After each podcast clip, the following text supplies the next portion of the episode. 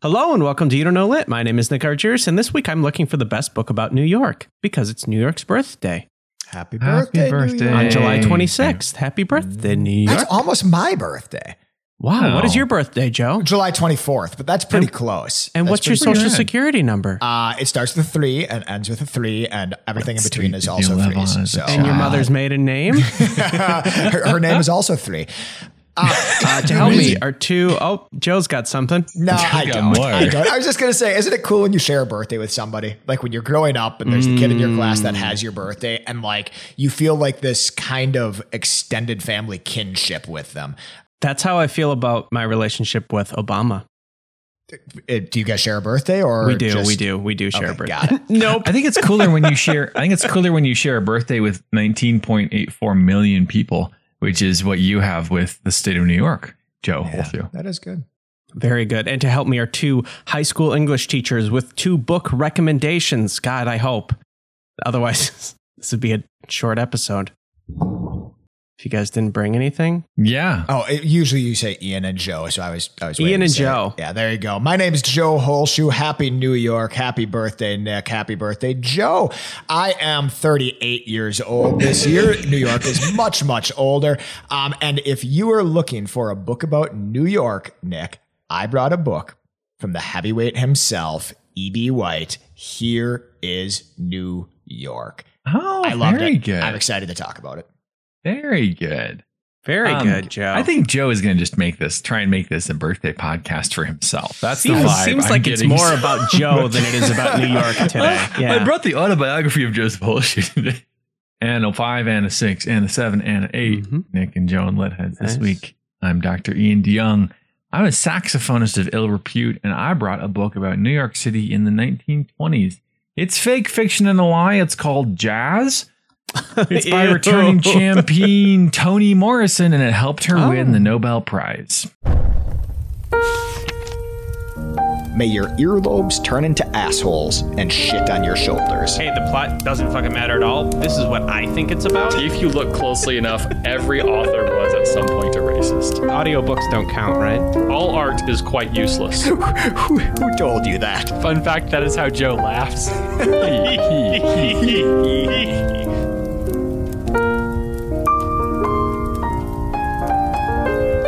Yeah, it's funny because the Nobel Prize is always for a person, right? Yes. It's never for a work, yes. but it's always, is it always inspired by a work kind of? It or? seems like it, when they talk about the Nobel Prize, they really do talk about it as somebody wins it for their body of their work. Their body of work. Th- their body of work. So, that being said, so, that being said, if you have, if you cranked out like a really good, like let's, let's say, let's say Joseph Heller, right? Let's say he wrote his first book, which is incredible. And then he wrote a bunch of kind of meh books. And he wasn't in any danger of dying. Right.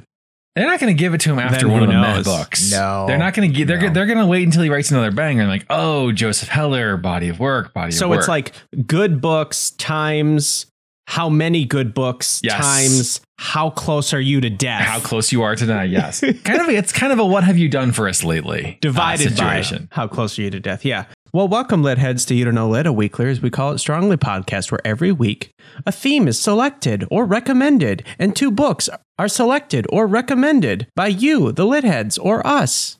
And of course, we pick a winner just to upset Ian or Joe. And we have some show rules to keep us on track. Rule number one, only unavoidable spoilers today, gentlemen. Rule number two, omit needless words, Joe. And rule number three, uh, only winning matters today. Joe, do you want to take thirty seconds to tell me what your uh, book is about? Here is New York. Here is New York. Nick, this week, a heavyweight returns to the show. It's Mister Omit Needless Words himself, E B. White, author of Stuart Little, Charlotte's Web, and one half of the classic writing manual, Elements of Style, is back. And this time, he wrote a little book about New York City. This book is tiny, beautiful, and written by White at what might be the height of his prowess. It started as a magazine assignment, but the New York Times listed it one of the greatest books ever written about the city. Here is New York, nineteen forty-nine. Huh. Huh. Huh. Hmm. A lot about E B. White, not not a lot about the book. I still got to wrap my head around. I said Is it's it? tiny, it's beautiful, mm-hmm. named one of the best books ever written about New York City by the New York Times. Oh, they seem a little maybe biased though, right? Well, or or like they would be the ones who know. Yeah, or they right? would know. Like if if the Des Moines Courant Register is like, well, this is one of the best books written about New York City. Like Des Moines, what do you know? I don't know, but like yeah, I don't know. I don't mm, I don't buy it. I think pure, like corrupt, pr- pure corruption. Ian. Oh yeah. Stop me if you've heard this one before. A man takes a lover. He gets jealous of his lover, kills her. The man's wife finds out about his infidelity and then sets out to get revenge. Not a particularly fresh or new story, but Toni Morrison's nineteen ninety-two novel Jazz, much like the music form jazz, oh. remixes and variates this familiar storyline through time, space, and history, but mostly through nineteen twenties New York. I do like how we both chose old New York. Well, books. This is the thing. Yeah, old New York. Nick kind of sprang this theme on us. And so I was like, well, I'll, I'll look at a modern New York book. And guess what? They're all eight hundred pages long. Well, New York is big is the problem. Right. Well, I, yeah. A, and I yeah. think one page per block. yeah, I think I think um, looking at the New York books that I I either you're, you're doing modern novels written about historical New York, which are going to be shorter. Or you're trying to capture New York in, you know, in a in a novel, and it's a book. It's going to be it's going to be super super sprawling. Joe, let's start with your book. This sounds I like. Let's start with a little. Wait, you brought nonfiction, right? I'm so confused, Joe. Is it fiction? Is it nonfiction? Is it like a travelogue? Like what? What you you just said? You just said a bunch of words. What is this uh, book? Let's no. let's let's barrage him with questions. Ooh, yeah, that's a fun one. Uh, uh, Joe, how dare you, Joe? How dare you?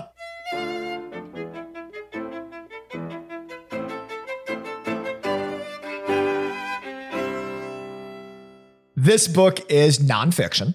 It is also a travelogue. Um, E B. White, we've talked about mm-hmm. him a little bit in the past. He was a big-time writer, wrote some very famous books like Charlotte's Web. He was the mm-hmm. kind of co-writer of the Elements of Style. Both of those books sold a quadrillion oh, copies. Yeah. We have episodes mm-hmm. on those, right? Uh, we have episodes on Charlotte's Web, an early, early episode. I don't think I don't think Joe has brought the Elements of Style, but I kind of wish we should. I think we should do He's talked textbooks. About it a lot. I swear you've brought it. Mm, yeah, I don't think so.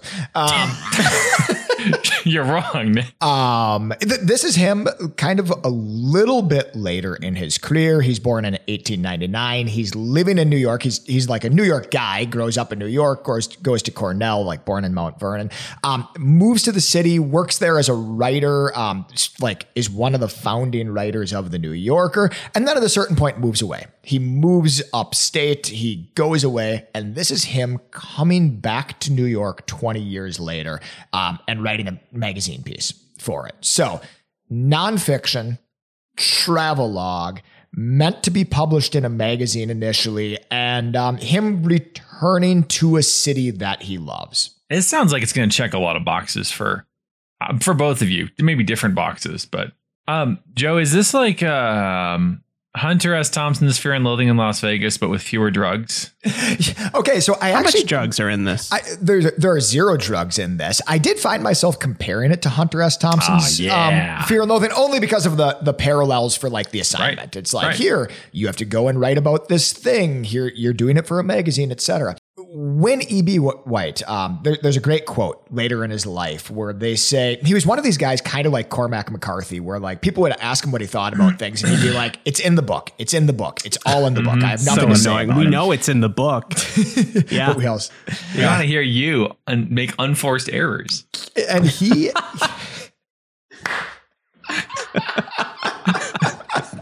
You should start a podcast. Put your foot in your mouth. That would be a great name for our podcast. Unforced Errors.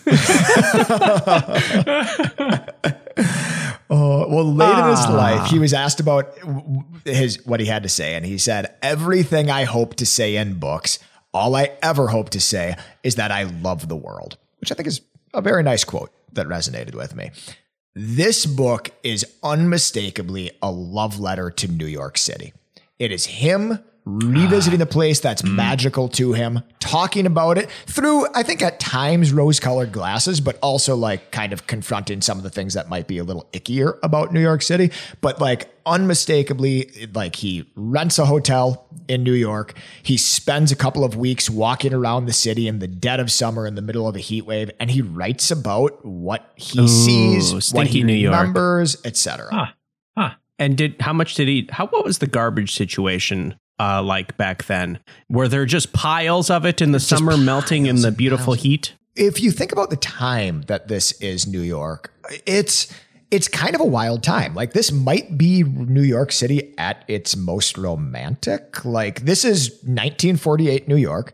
Um, it is a lot of absolutely booming. Well, he doesn't romance. talk about prostitutes romance. or, or garbage or anything like that. Okay. No, it's, it's, it's New York City when it's absolutely booming. It's New York City when it's still like the center of the literary mm, world. Mythic. Mythic New York. That's not bad. What did, what did nineteen fifties New York look like, Joe? How is it different than today? I don't think there were any Tesla cars on the, on no the roads. Teslas. Probably no start Teslas. there. When was the subway built? Oh, he does talk about the train um, and how it's largely an elevated train at this time, which I didn't realize. I didn't know there was ever an L in New York.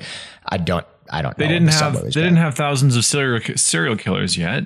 That was the nineteen sixties and seventies. It was built in nineteen oh four, so it should have been covered in the book, Joe. Mm-hmm. I guess it was what? already there. Let's just move past it. Joe, so I'm, I'm struggling to understand like what, like what exactly, like what, what kind of content chapters? do we get? Do we get like, um, I, I, I glared at the building. I glared at the, the, the homunculus building as it glittered in the sunlight. And the architecture mm. made me feel butterflies. Or is it, is it like, I, I ran into this apple. guy. I ran into this guy and he was singing about the glory of spiritualism. Um, like what do we get? Yep. Uh, people? Do we get? Um, vistas? Do we get? How's it yeah. written, Joe? Is it yep, chapters?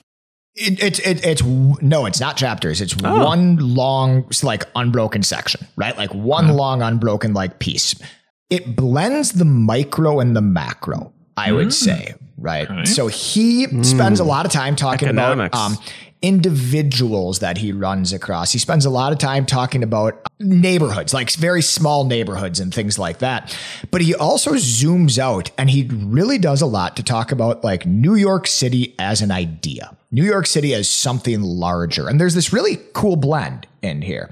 So he says, look, New York's interesting for a lot of reasons, right? He's like, if you're thinking about New York City is just like four Detroits stacked on top of each other, that's not the right way to think, I think of it. About New York. We, we, uh, any city is a, a number of Detroits. Yeah. He says, New York City mm-hmm. is unique. And he says, number one, it is the concentrate of arts and commerce and sports and religion and entertainment and finance and all this different stuff. Like it is all that stuff concentrated all in this spot. It is also so big and so textured and so there's so much here that it can absorb anything, right? And he g- goes through and he says, like, while I'm writing this, there's a Lions convention in town and twenty thousand Lions have come from the West, not actual Lions. This is yeah, the fraternal group. I thank you, Ian. Let me, let me from, Detroit? from Detroit, from Detroit, well, from the Midwest. Uh, and he no. says, and in my time here, I haven't seen a single lion. He says, two of the largest ocean-going vessels have made port in New York and have docked. And he says, but the only boat I've seen the entire time here is like a sloop out on the river. He says, um, um, oh, I had one more good example. Oh, the third my one fingertips, too. How I know, and it's the third one. From my hotel room, just six blocks from here, a cornice fell off of a building and killed a man, right? Like a chunk of concrete fell off of a building and killed a man. Oh, man. But I didn't hear any of that. And he says, and this is the wild thing about New York. When that happens in a smaller town, even when that happens in a city, it happens to everybody. You know, like if in your town, if something falls off of a building and kills somebody, it happens to you too. Right? Like that cornice also hits you. He says, in New York, you can be part of this larger thing, but you can also be insulated from this larger thing. It's big enough to absorb. What did you learn about New York that you didn't know before? Or is it not that kind of book? Well, it's it's not like a travel guide. Right? Like, it's not like you should go to New York City and you should do this and, and check out Central Park. Have you ever heard of it? Right? But it must kind of do that, right? Or does it, is it more about like the idea of like a major you know, city in the Is world. This, okay. Um, We'd like to barrage you with questions. Ian, yeah, get, it's, get it's, close it's to that microphone if you can find so, it. Is this, you mentioned he's like talking about the spe- specific and then also the general. Is this deductive where he is saying New York is this and let me show you how New York works itself out in these individual examples? Or is he saying, look at these individual examples. They allow us to get a better, fuller sense of what New York is. It's more, look at these individual examples, look at the complex intertwining of these original examples, and look at how, in a lot of ways, New York should not work, right? Like it is so uh, multi-layered, uh, so complex, uh, so tangled, uh, it should not work. But the magic of New York is that it does. And it doesn't just kind of work, it like super works. Is, is there anything in the book that's like, has either really stayed the same that surprised you or really changed that has not surprised you or surprised you? I guess okay. Your surprise really has nothing to do with the question. Is there no, anything no, no, that's yeah. uh, has stayed the same or has changed that, that was interesting? So in the uh, E B. White wrote a very, very short um, preface to this book, a very, very short forward to this book. At a certain point, they republished this, right? And, and when they republished it, they said, hey, Mister White, would you like to update your nice. writing to okay. reflect New York City as it is today? And he wrote a, a paragraph at the beginning, and he basically said, I could go back and I could update this and I could try to capture New York as it is today, ten years later, twenty years later. He says, but the reality is, is that New York is so complex and it changes so quickly that anything I write here will be out of date by you the time dated. I publish. Yep. He, yep. he says anything I write will be totally out of date by the time that this gets published. He says, so has New York City changed from here? Yeah, obviously. Like this book was outdated the moment it it hit the it hit the shelves, right? And he says, but if you want to see how it's changed, go see it. Right? Like you go to New York City, you bring it up to date, you kind of see, you see how it's changed and, and what's different. So the other thing he says, and, and to answer your question, Nick, where you say like, what has stayed the same? I think New York is a New York City is a big idea, right? Like the most famous city in the world, New York City, right? It lives large in everybody's imagination, right? Like New York City, like captures the imagination. Mm-hmm. I think the thing that feels really, really current about this book, and this is not nineteen forty-eight, this isn't nineteen seventy-eight, this is twenty twenty-three. The thing that feels current about this book is I think he really captures the romanticism. He captures the bigness of New York City. Like this is a love letter to the city, and it's a love letter that you get behind as a reader, right? Like you yeah, get why he loves it. It's, it's so persuasive. Interesting. That's it sounds like, I mean, White seems to be, the more I learn about him, the more I'm, I'm impressed with his his art, like how good he was at yeah. good at arting. Yeah, this writing, is tight. Writing good words. Um, yes. And it's interesting that, that he can kind of almost explicitly acknowledge this book is out of date. Like this book is not accurate mm-hmm. uh, anymore. Um, and yet it still has this sort of, it, it affects you. In it has such like a, a truth, powerful, but it's still true, mm, right? Like this book may no longer be accurate, but it is still absolutely is true. true. Ooh, that's good. Huh? Oh, a timeless time capsule. So, um, good, good one. Ooh, nice, nice coining a phrase, Nick. And Joe, what is the book called? Here is New York. Great. Ian, ask a question. Uh, this is risking opening a new rabbit hole. Is White from New York? Is he a New Yorkist? Yeah. Like what? So like he, you say this is a love letter. Why? Why? Wherefore? Why? Like where does he get off? I guess the question I'm trying to ask is where does he get off? The right? What gives him the right? No, yeah. Can I can I barrage you with another kind of Please. asterisk in that question? Get it. Yes. Get it. Great. And that comes. That question comes in the form of a one star review. Yes. From Connor. I love E B. White. Even. Especially his nonfiction essays. But this book is a throwaway, just a magazine filler that was mistakenly what? bound as the shortest yet boringest what? book ever. Whoa. So where does like he someone, get off, Joe? Sounds I guess like someone got question. assigned this book as a book report. Yeah. So two two different questions that are some version of where does he get off. Um, the very first question to answer Ian's version of where does he get off. The answer is, is he is a native of New York State. mm. a transplant to New York City, like an immigrant mm-hmm. to New York mm-hmm. City. Um, and really the, I, th- I think he made his career, he made his reputation as a resident of New York. Um, moved to New York City, where he talks about, uh, you know, you know, was one of the early staff writers for The New Yorker, lived there throughout his twenties and his thirties, and then eventually, like all good New Yorkers, you know, married a girl, had a family, moved upstate, right? Um, that was it.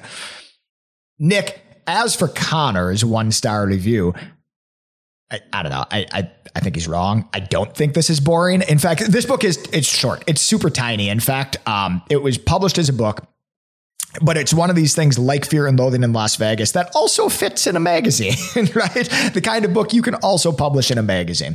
Uh, Joe, I don't think you've said this, but I'm seeing that this is only fifty-six pages. Yeah, it's it's teeny tiny. Oh, that's a right? good like, sell. That's a good it's, sell. It's yeah. You should have really put that in the upfront. Um. I mean, if you want to win today, do you not want to win? Because it's no, no, I don't the only thing that matters. Seems like he doesn't. It's it does seem like he doesn't, considering he hasn't won in like the last eight weeks. No, he did. He did win last week. He won last week, but yeah, yeah, he didn't know. even have a quote. I don't know if it counts. um. It, oh man, give me a. Shh. Well, Joe frantically searches. Yeah, uh, thank you for a quote. Something interesting to say. Um, Nick, can you can you tell us about your time going to New York City most recently? When did you, what was that? Because Joe talked and then you didn't talk about it. It's been mm-hmm. a while. The last time I went to New York, um, I think I was by myself for work. And what I did was I was there for like two or three nights. And I decided to myself that every single meal was going to be ramen. And so I went to like six or seven ramen oh. shops uh, over the course of three days. Very and, good. Um, boy, not great for your gut biomes, but mm, um, besides sure. that, a really delicious trip really to New delicious. York. Yep. Yeah, good, good. I like that. That's a. I think a lot of folks would say, "I'll try all the different options," but you're no. like, "We're going to we're going to do a top to bottom." Yeah, uh, I'm going to knock this one out.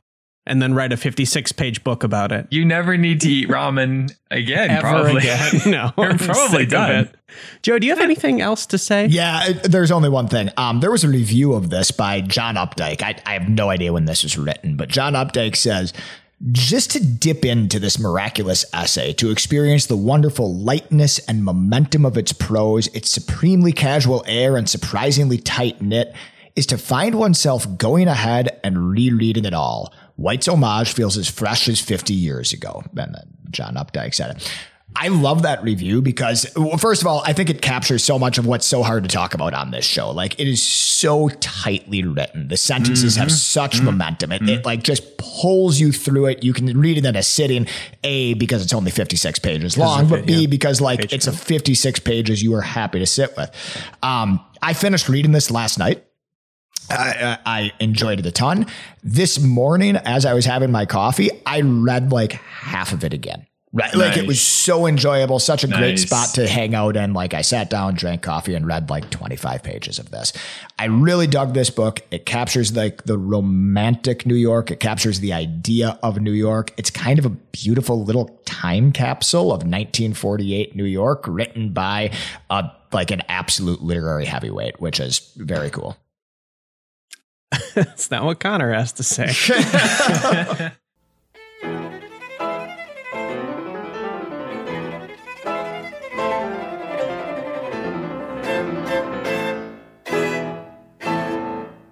How much do you guys know about jazz?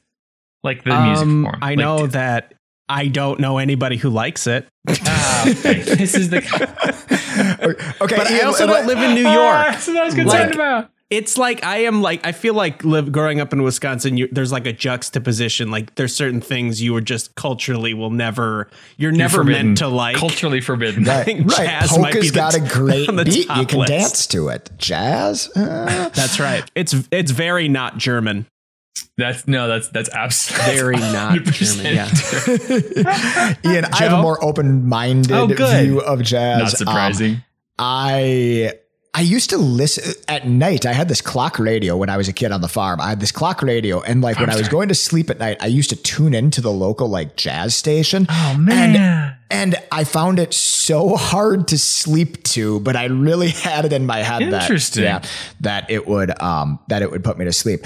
Um, it's also I a thing that. every once in a while where I, I read something about jazz or I watch a YouTube video about how interesting and cool jazz is. And I get really excited about it. Like I get jazzed yep. about it. Oh. And I'm like, I should be a jazz guy. I should jazz like guy. look in and I should like, yep. like, I'm going to go to a jazz I'm gonna, bar. I'm going to go to a jazz bar. I'm going to put on a kind of blue and I'm just going to like sit in it. And then I put on it, put it on.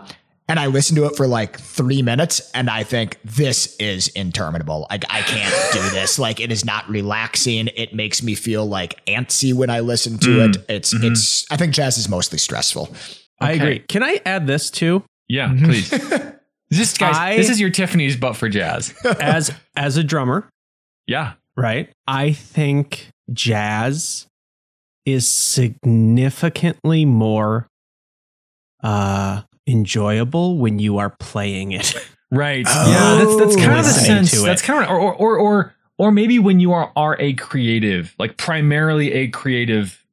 No, I mean the act of playing it is like I get the draw to it is this yeah. freeform expression. Yeah. It's just this, you know, conscious stream of yeah. music coming out of you. Right. And and to play it is something magical, and you see the quotes about jazz players talking about how great jazz is. You don't see a lot of quotes from audiences saying about how great jazz is. I just think there's a difference between like the creator of it and yeah. the, the right. audience. I think it there's a disconnect. Sometimes you'll hear somebody called like, oh, he's a writer's writer. He's a comedian's comedian. He's a musician's jazz musician. Jazz is like, oh, do you know who jazz is for? It's for people who like jazz. It's for people who play jazz. It's right. a musician's music. I think what you guys are, are articulating is um, a sense of modern jazz, um, because that's kind of what we have. Like we have access to who's that guy? Ken, Kenneth G. Kenny G. We have, Kenny G. we have like the, the smooth jazz. We have the commercial yeah. jazz. Um, does your book cover Kenny G? My book does not touch, unfortunately, on Kenny G or his minus two sax- points. Saxophone? Yeah. Baronet. Yeah. What is his thing? He plays the anyway, saxophone, and you know he plays the saxophone. um, I, this is good. Um, I'm hearing you guys articulate a couple of important things about jazz. One, it, it is improvisational.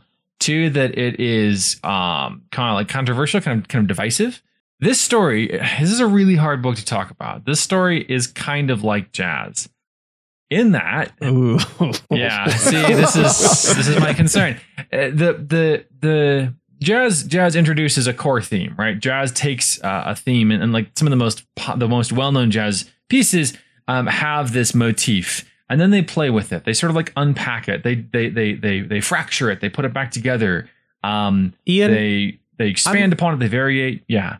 I'm going to need to add a fourth rule to this episode. Mm-hmm. When you're referring to the book jazz, I'm going to need you to say the book jazz. Okay, okay. I'm, I'm still talking about the and music not here. Just, okay, we're still talking about the music. Yeah, so I'm, I'm talking in generalities about, about jazz as a form. In general, um, jazz, okay. jazz as a musical form is about play. It's about taking a thing that you may or may not have heard before, like Twinkle, Twinkle, Little Star. Love it. And then making making fifteen minutes of variations on it. Ooh, um, do not love it. I, so, uh, can I tell so, you that? I, uh, we'll get to the book uh, eventually. Litheads. Eventually um, at some point. Or maybe not. Maybe even I not. I saw The Police um, on uh, the reunion tour like ten okay. years ago when they did that. Great. And I'm like, sweet. I like The Police. Their first couple albums are great. And they're like just a tight rock and roll band with like mm. two and a half minute songs that just kill it. They turn every two and a half minute song into at least ten minutes, at uh, least ten minutes. Yeah. It was unbelievable. It's like, let's just, it's self-indulgent. Unbelievable, it's a little unbearable, self, but I think a lack of awareness to, as to what the audience is there for, but again, really fun for them. Mm-hmm. Right. And I think, I think good, good jazz is not self-indulgent. Good as a music, as, as a musical form, good jazz, the good jazz I've heard, the good jazz I've seen live is not like, hey, I'm gonna just gonna dink around up here for twenty minutes playing with this with this motif. Good mu- jazz music is we're gonna do um, we're gonna do the thing we came here to do. Welcome um, to three guys talking about jazz. Yeah. Fuck me, jazz. This is bad. Two of whom hate Joe, uh, Ian, um, please tell us about your book. Yeah, so, so in this book, in this book, we have familiar themes: infidelity, violence, ruptured families, the way that love kind of pulls on you, the way that culture and your surrounding, like, for instance, New York City, can force you or shape you and shape your decision making. But what Morrison is doing here in this story, in this book, is playing with these in different keys with varying rhythms. Sometimes they're repetitive. Sometimes they're almost unrecognizable. But she's taking familiar um, storylines and she's kind of weaving them together into something like literary jazz. And I understand how snooty this sounds and how kind of incredible, yeah, inaccessible this sounds. This is the best way I can describe it. Um, the story begins with uh, our our aforementioned. Um, his name is Joe. Uh, no, I uh, know no connection, no relationship. Sure. Good um, job. And Joe has a, a, a girlfriend named Dorcas, and he shoots her. And, Dorcas. And Joe's wife, not a great name. Joe's wife finds out, and she goes to the funeral, and she's like, "I'm gonna cut this girl's face up wow. in the coffin." That sounds um, great. I mean, really, like as a premise, I know it's a oh, classic yeah. storyline, but it's classic for a reason. Yeah. Well, I mean, like um, love, revenge. You get this, yeah. Love and all. Revenge. You get this in the first Face page. Cutting. And and the story then kind of goes like we, we learn backstory. We learn um, like why Joe feels he needs to be unfaithful. And the the reason that Violet, the, the wife, kind of has this violent outburst. And we go back into their history. They're they're all these characters are all black. They're all living in Harlem in the nineteen twenties.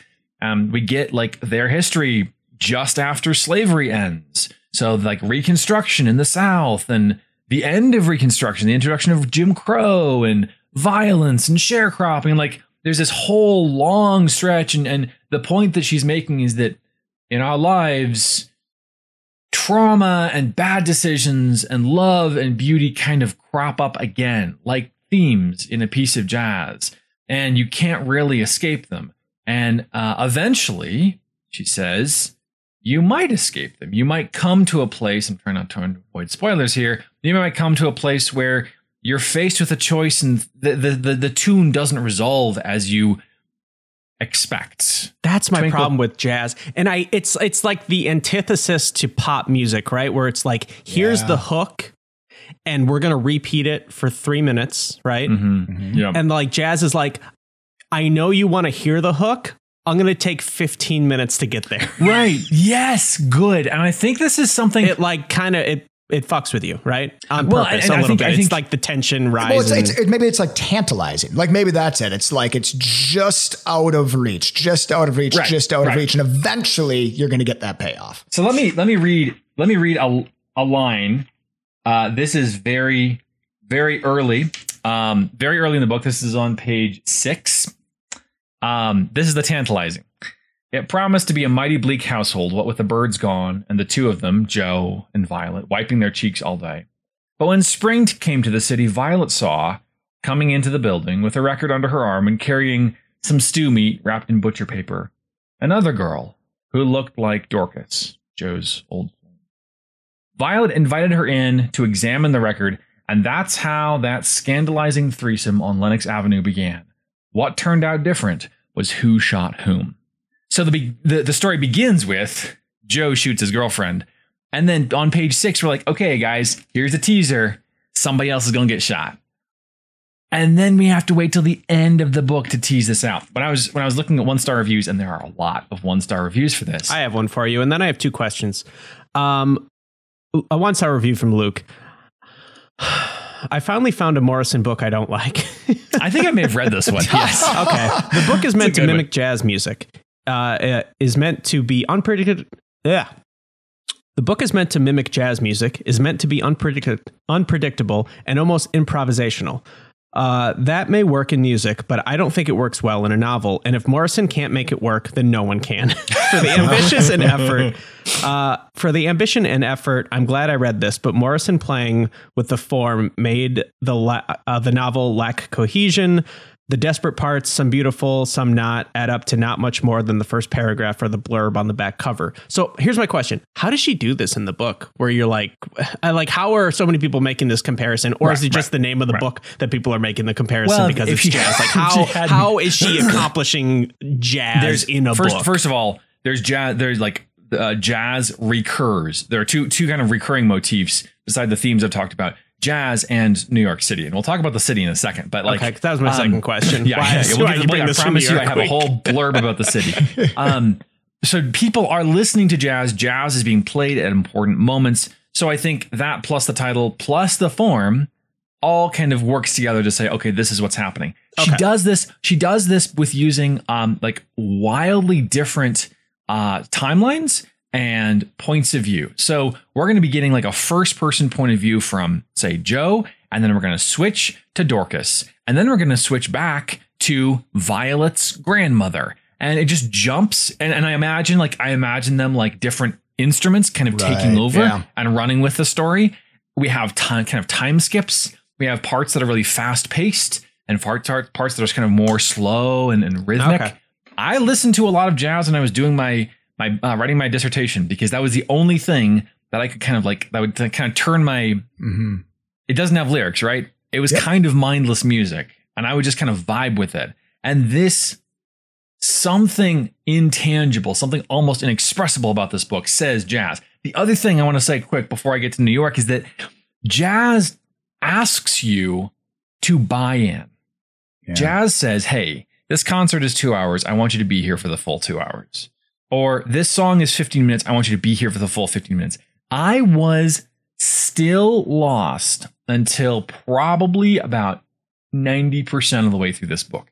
And wow. then she started yeah. kind of pulling the threads together, and I could see it kind of like weaving towards what it was going to be. Yeah. And it became something that I was like, oh, yeah, this is clicking. This is like working. Jazz. But this is the thing. Reading these one star reviews, a lot of people are like, uh, hey, I got in and I didn't finish. Or yeah, um, I bailed. Uh, yeah, right. Like yeah. or or, D N F. or I, I, I didn't enjoy the process. And I think the thing mm. about jazz, and I think about, think about what Morrison's doing here. Morrison's saying, hey, this is not a long book. This is two hundred thirty pages. She right. says, hey, stick with me to the end and and then pass judgment. And I think it's hard to pass judgment before the end because. Yeah, you have to choose to listen to jazz. You can't be yeah. like, oh, some jazz is on. Yeah, well, right. Okay. You gotta kind of sit down. The, yeah, go ahead. Joe. The other thing that strikes me about jazz is when I think of my positive jazz experiences in my life, it's it's generally been live jazz, right? Sure. Like it's yeah. generally been when you are in yeah, the room with it. When you're, it's got to be live. And I think it's because there is a... Maybe there's like a participatory element to jazz. Like when so. you were in the yep. room listening to it, you were kind of part of that experience, which is why I think that me listening to the jazz station on public radio when I was a kid, like might have been an unsatisfying yeah, experience yeah. because like also you're as not, a kid, no yeah, way. It, there's just no way. But you're not bought in in the same way. Right. I, I, I can see why something like this puts you in conversation for a Nobel Prize, right? This Absolutely. feels like literature, oh, yeah. capital L. Like yeah. I am screwing with the form. I am screwing with your expectations. Mm-hmm. I am screwing mm-hmm. with the function. Um, it kind of reminds me, it reminds me of two things. The first thing it reminds me of is the book I read earlier this year, uh, Trust. Trust by yep. Hernan yep. Diaz, yep. Um, where he, he just play, it's he tells a story yep. four different ways, playing with the structure of that story every time. Really interesting literary stuff. The other thing it reminds me of is there's a chapter in Ulysses, in James Joyce's Ulysses, where the entire chapter is meant to be a a musical. The entire chapter is meant to be musical, and the first uh, paragraph of that chapter is nonsense, like is absolute hot, hot nonsense. It's like Steely Ring. Sirens. It's the sirens. Yeah, love it. Right. And the first paragraph of that is all these snippets that will show up later mm-hmm. in this mm-hmm. chapter mm-hmm. jammed into the same thing, jammed into the same paragraph, almost like a pit orchestra warming up before a show. And when you read that, it's it's nonsensical. When you read that, like nobody can keep uh, pace with it. But when you continue to read the chapter and those motifs pop up again yep. and again, like those things, you're like, oh, dang, something's happening here. Like, yeah. like I, it's paying off in a way that literature, that books generally don't pay off. It's an incredibly, the incredible power of recognition. Like, I know this, and that feels good. Um, that's a that's a really interesting comparison. Um, Joyce is writing around the same time that this novel is set. Um, I'd be interested in, in kind of un- unpacking that further if I had the patience to read. To read James Joyce. One of Morrison's strokes of genius, and one of the things I love about this book, and this doesn't really crop up until the end, one of those things that kind of starts to pull together, is that she introduces a shadowy figure, never quite comes into focus, who is the storyteller, the I in this book. And this is not Morrison. This is somebody telling the story of Joe and Violet. Um, and this person as they weave the jazz of this story together, they lose control. They think that the story is going to go one way, and it turns out, avoiding spoilers, it turns out that things go a somewhat different way from what the storyteller expects. And the storyteller keeps like trying to exert control over this story, and they keep it keeps slipping away from them because the story is too powerful and the improvisation is too kind of expansive. And that that was the thing that, like, when I got to the end, I was like, yes, that is worth it. I don't understand it. Like, that's the other thing about jazz. I don't comprehend jazz. You're not supposed to get it. I've, right, you vibe with it. You don't. You know, it's like, oh yes, I like that specific. Unless you're like a music critic, you vibe with it. It's the vibes, yeah. Right? And um, this is one of those things. Like, I got done. I'm like, I kind of get a sense of what she's doing. I love it. I I couldn't say I can explain it clearly to um two chuckleheads on a podcast who hate jazz, but I. I think it's amazing. Right. The other thing I want to say is is the New York City connection, because I haven't really talked about it. Oh, yeah. Hey, can you talk about New York City real quick? Mm, love to. New so, York City week. Uh-huh. Yes. Happy birthday to Joe Holshue. Oh, thank and you. And New York City Joe. On the side. um, this is not like the city is a character. Um, we're not going to go there. But but the city is a force. This, this, the story is fascinated by kind of why people act the way they do. And she keeps coming back to part of the reason people like act the way they do is the city. Um, she keeps pulling away from her story. She's like, this is what the city is like in springtime. This is like what the city is like at midnight. This is what the city is like during a parade. This is what the city is like during a riot. Like, this always leads back to, and here's how this city kind of affected people. Um, the story has a happy ending. It's not specific. It's it's waxing poetic. She's absolutely saying, like, here are some guys I saw on a doorstep in Harlem playing um, uh, playing kind of street jazz. And this isn't Morrison, because Morrison wasn't alive in the twenties. But she, this is like this is the vibe. She's like, here's this specific element. We're going to go from there to the ways that jazz kind of sweeps across the nightclubs and makes people dance, and the way it makes them feel, the way it makes those nightclubs feel. Prohibition is involved, and race is like super complex at this point, and you kind of get this this holistic sense of the city. A lot of times we we think of New York City as shaped by the people in it, right? All the different variety of people and industries and forces and currents shape what New York City is. She is saying this is a city that kind of shapes back. It is shaped by its people, but people cannot escape being shaped by something. Something bigger than just, you know, the five boroughs. This is something bigger than just um, pizza. Yeah, this is For this example. is this is something For something example. esoteric, something intangible. It kind of goes to what Joe was saying. There is a truth, capital T truth, about New York City, and that affects people in ways that they can't articulate, and even a master storyteller, Nobel Prize winner, can't.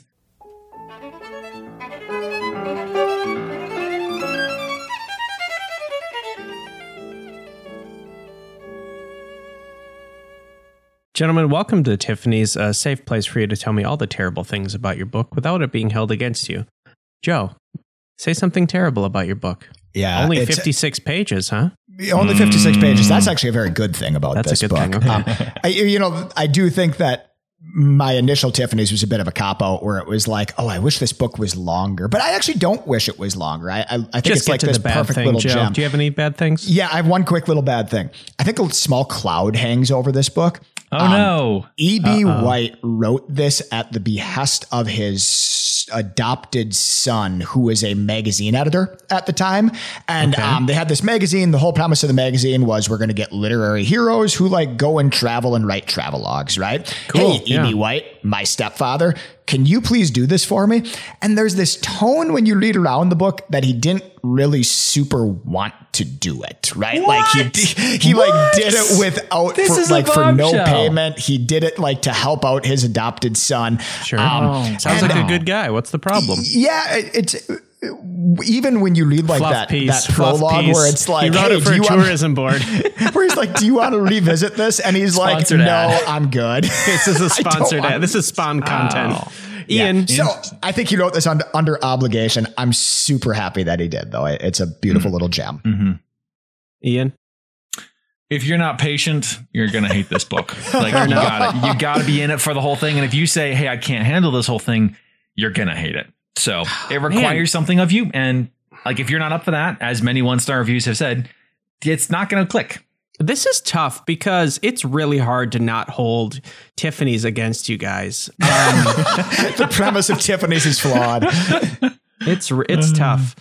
You know, we don't talk enough about how much how much weight is on my how much shoulders. Strain, enough. Yeah, I mean, yeah. this is this is a high and holy calling. All five Nick. boroughs on these shoulders. Mm-hmm. Um, hmm.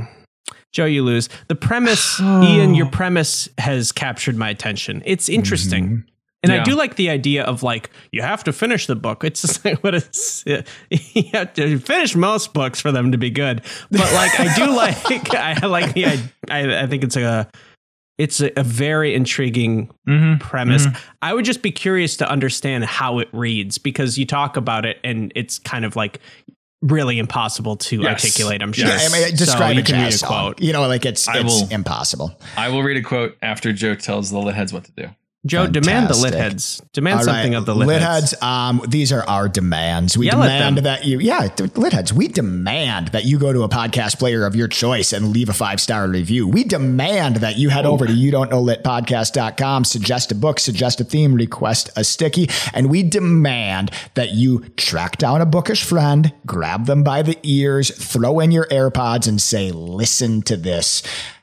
Litheads, those are our demands. You have twenty-four hours. Congratulations, Ian. Congratulations, Nick. Congratulations, Toni Morrison. Toni Morrison, two-time winner. It's two-time winner. Uh, E B. White, zero-time winner on oh, this show. I brought E B him twice. He has Sorry, lost bud. twice. Hey, uh, just bring bring um Str- uh, Strunk and White. Bring, Strunk and bring White. Elements of Style next time. All, All right, right, I'm going to read the first, the very first city interlude. Okay, here we go. Every time she says the word city, it's capitalized. I'm crazy about this city. Daylight slants like a razor, cutting the buildings in half. In the top half, I see looking faces, and it's not easy to tell which are people, which the work of stonemasons.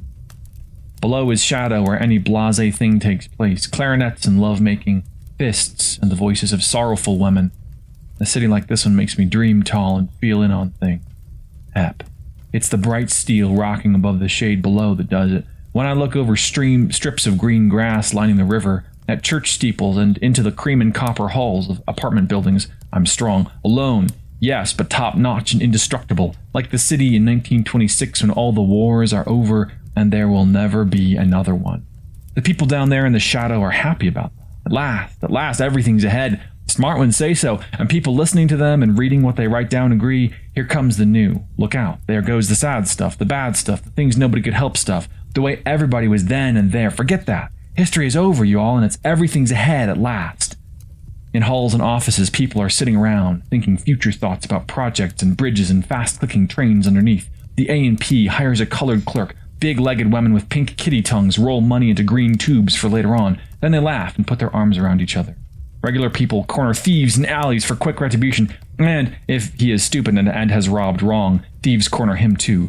Hoodlums hand out goodies, do their best to stay interesting, and since they're being watched for excitement, they pay attention to their clothes and, and the carving out of insults. Nobody wants to be an emergency at Harlem Hospital, but if the Negro surgeon is visiting, pride cuts down the pain. And although the hair of the first class of colored nurses was declared unseemly for the official Bellevue nurse's cap, there are thirty-five of them now, all dedicated and superb in their profession. Nobody says it's pretty here. Nobody says it's easy either.